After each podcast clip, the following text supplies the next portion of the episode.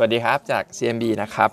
ก็เดี๋ยวผมไปประเด็นดิวของอ VCOM กับทาง Central Group ก่อนนะครับ ก็คือตอนนี้ VCOM เนี่ยเขาอยากขายสเตทของเขาเนี่ยออกมาสักประมาณ 30%ซึ่งตัวของ Central Group เนี่ยคือจริง ๆ น่าจะเป็นท้ายที่สุดเนี่ยคงเป็นกลุ่ม Central เนี่ยแหละคงคงไม่ใช่ใครอื่นนะครับ ซึ่งอยากขาย 30%แต่ว่าทีนี้ตลาดเวียดนามเนี่ยลองเช็คดูแล้วเขามีกฎเรื่องของ Ticker Tender Offer ที่หลัก 25%อยู่บนตลาดไทยเลยนะครับ เพราะฉะนั้นเราก็เลยมองว่าไม่ว่าจะเป็น CPN หรือว่า CRC ที่จะเข้าไปซื้อเนี่ยเขาคงซื้อไม่ให้แตะจุดของ tender อ่า ticker tender offer นะครับ ก็คือสักประมาณ 24.9%นะครับ ทีนี้พี่วามเขาลองทำตัวเลขออกมาดูนะครับ ก็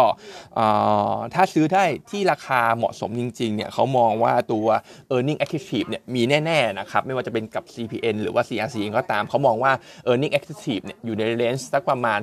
3-4%นะครับ ทีนี้ต้องไปดูที่ราคาที่จะซื้อขายกันอีกครั้งหนึ่ง ซึ่งก็มองว่าราคาซื้อขายเนี่ยน่าจะเข้าทางด้วย เพราะว่าปัจจุบันเนี่ยวีคอมเทรดอยู่ในตลาดของเวียดนามเนี่ย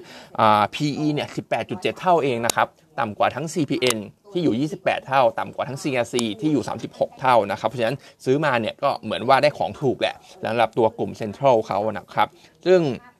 PE 18.7 เท่า ถึงแม้เราจะให้พรีเมียมสัก 10%ขึ้นมาเนี่ย ก็ยังอยู่สักประมาณ 20 21 แค่นี้เองนะครับ เพราะฉะนั้นก็ถือว่าไม่แพงเลยสำหรับดีลนี้ เพราะฉะนั้น e a r n i n g accretive แน่นอนถ้าซื้อเข้ามานะครับ ทีนี้ปัญหาก็คือใครจะซื้อไม่ว่าจะเป็น CPN หรือว่า CRC แต่ว่าพี่วางบอกว่าทางออกที่ดีที่สุดก็อาจจะเป็นช่วยกันซื้อก็ได้นะครับ เหมือน Grab Grab Thailand เนี่ยที่ทั้ง CIPN กับ CRC ก็เข้าไปถือหุ้นอยู่ อันนี้แบ่งๆกันไปเนี่ย earning accretive ก็แบ่งกันไปนะครับ ซึ่งเขามองว่าถ้าแบ่งกัน ต้องแบ่งกันเนี่ยก็เพราะว่าตัวของ VCOM เนี่ยธุรกิจเขาคล้ายกับทาง CPN มากกว่า ในขณะที่ CRC เนี่ยมีประสบการณ์ในทางเวียดนามมาสักพักแล้วนะครับ เพราะฉะนั้นการแบ่งกันไปเนี่ยก็เหมือนจะเป็นผลลัพธ์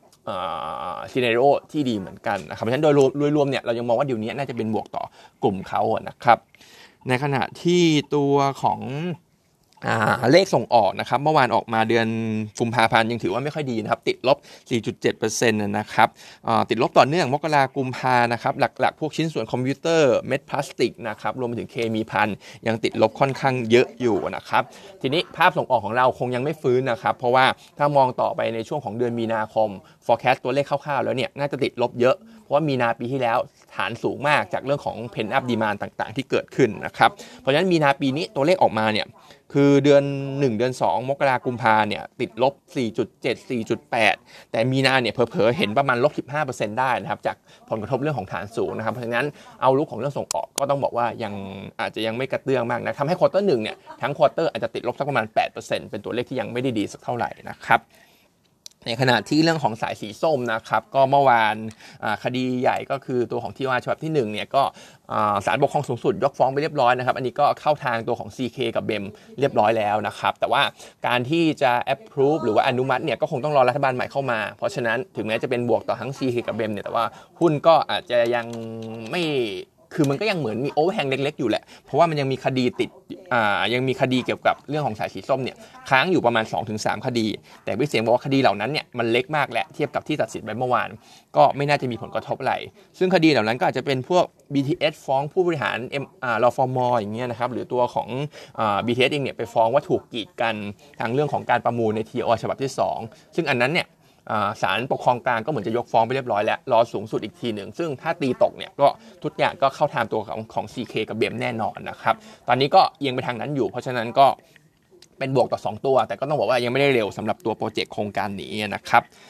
ส่วนกลุ่มของอิเล็กทรอนิกส์จริง ๆ ต้องบอกว่า global semiconductor หรือว่าพวกชิ้นส่วนพวกเทคโนโลยีพวกเนี้ยพวก NVIDIA การ์ดจอพวกเนี้ยจริง ๆ ปีนี้ NASDAQ ก็ perform ได้ค่อนข้างดี แต่ ต้องบอกว่า perform ดีไม่ใช่เพราะ outlook ในปีนี้มันดีนะครับ มันเป็นเรื่องของความคาดหวังเรื่องของดอกเบี้ยของเฟดจะเริ่มชะลอลงมีความ dovish เข้ามามาก กลุ่มพวกนี้ก็เลย perform ได้ค่อนข้างดี แต่นี้สะท้อนมาที่บ้านเราเนี่ย บ้านเราเองบีมก็ยังมองเหมือนเดิมเลยนะครับ ก็ยัง underweight อยู่แหละ เพราะว่าเขาบอกว่าท้ายที่สุดแล้วเนี่ย คนก็จะ shift กลับมามองที่เรื่องของงบ quarter หนึ่งที่จะประกาศออกมาในบ้านเรา KCE แย่ HANA แย่ในขณะที่เดลต้าตัวเดียวเนี่ยที่อาจจะเห็น งบเนี่ยออกมายังบวกได้ดี แต่ก็ต้องบอกว่ามีโอกาสเหมือนกันที่จะบวกต่ำกว่าคาดนะครับ เพราะฉะนั้นกลุ่มนี้เราก็ยังค่อนข้าง underweight อยู่ยังไม่ใช่จังหวะการลงทุนก็ยังย้ำเหมือนเดิมนะครับ ส่วน CENTEL วันนี้เรามีอัปเดตตัวเลขแล้วกันนะครับ ก็อาจจะเป็นพวกในมาลดีฟเนี่ยตอนเนี้ย perform ได้ดีมากนะครับหลังจากที่จีนเปิดก็เห็นนักท่องเที่ยวชาวจีนเข้าไป จริงๆ ตอนนี้ก็มีรัสเซียกลับขึ้นมานะครับเพราะฉะนั้นตอนนี้ทำให้ occ occ rate ของทางมาลดีฟเนี่ยขึ้นจาก quarter 4ที่ 68%มาอยู่ถึง 92%เลยในช่วงเดือนมกราคมกุมภาแล้วก็ถือว่าขึ้นมาค่อนข้างเยอะเหมือนกันนะครับทำให้ RevPAR ของมาลดีฟเนี่ยน่าจะบวกได้สักประมาณ 42% Q on Q 3% year on year ในช่วงของ month-to-date quarter-to-date ตรงนี้นะครับ ในขณะที่ฝั่งของประเทศไทยดีเช่นกันนะครับ RevPAR เนี่ย พี่เกษมทำคร่าวๆ เดือน 1 เดือน 2 บวก 32% Q 346%เยียก็ถือว่าดีนะครับผม ในขณะที่ฝั่งของร้านอาหาร ร้านอาหารเนี่ยอาจจะ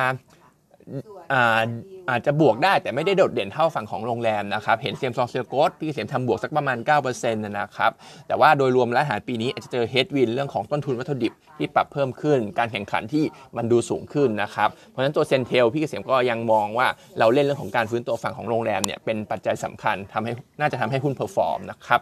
ก็ยังแนะนำซื้ออยู่นะครับ มีการอัปเกรด target price ไปเป็น 67 บาทด้วย จากเดิมเนี่ยอยู่ที่ 62 บาทนะครับ เพราะว่าเขาก็มีการปรับตัว forecast พวกกำไรปีนี้ขึ้น จากตัวตักจากตัวเล็บพาเนี่ยที่ดูดีขึ้นนะครับแนะนำเป็นซื้ออยู่ target 67 บาทนะครับ วันนี้ก็เท่านี้นะครับ